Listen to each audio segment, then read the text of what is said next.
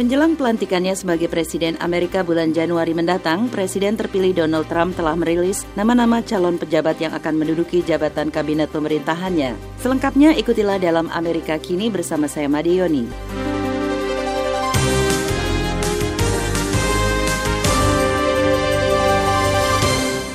Sebagian besar jabatan penting dan menteri masih harus dikonfirmasi oleh Senat Amerika, sedangkan beberapa lainnya adalah penunjukan langsung oleh Presiden terpilih. Donald Trump memilih Mike Pompeo, 52 tahun. Ia adalah anggota Kongres dari Kansas, anggota Komite Intelijen DPR, dan mantan pejabat militer. Sebagai Kepala Badan Intelijen CIA, Pompeo adalah pengecam program rahasia CIA untuk melatih pasukan pemberontak di Suriah. Wilbur Ross, 79 tahun, pimpinan perusahaan investasi WL Ross Ross and Company yang dikenal sebagai raja kebangkrutan karena membeli perusahaan-perusahaan yang hampir bangkrut tapi berpotensi menguntungkan, telah ditunjuk sebagai Menteri Perdagangan.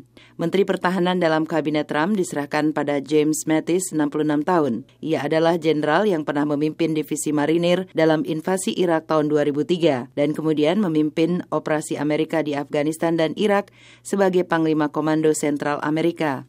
He's a soldier, soldier, or Marine's Marine. I'm sure that's what he would say.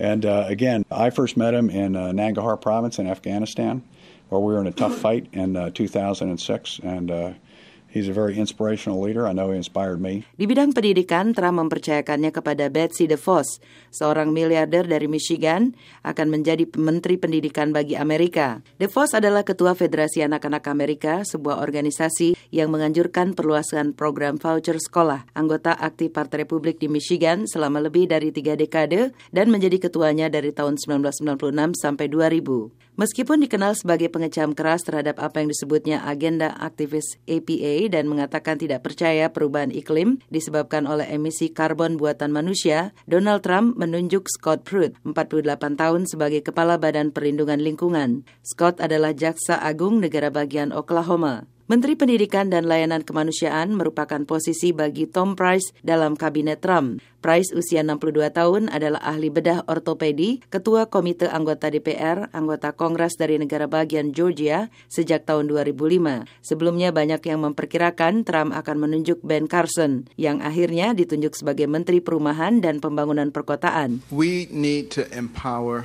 the people. That is not going to be done through politics as usual. Ben Carson, dokter ahli bedah saraf, menjabat sebagai direktur bedah saraf di Rumah Sakit John Hopkins, Maryland dari tahun 1984 sampai 2013. John F. Kelly, 66 tahun, dipercaya untuk mengawasi Kementerian Keamanan Dalam Negeri. Ia adalah purnawirawan Jenderal Marinir perwira yang bertugas paling lama dan paling senior dalam kemiliteran Amerika sejak peristiwa 11 September.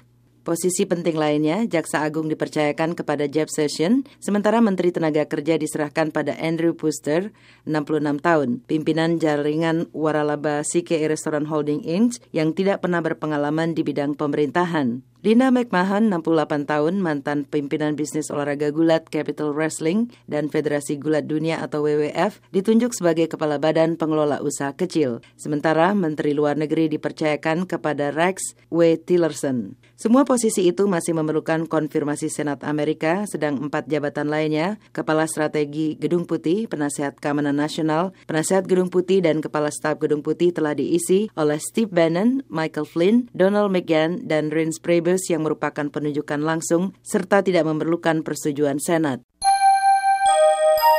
Free.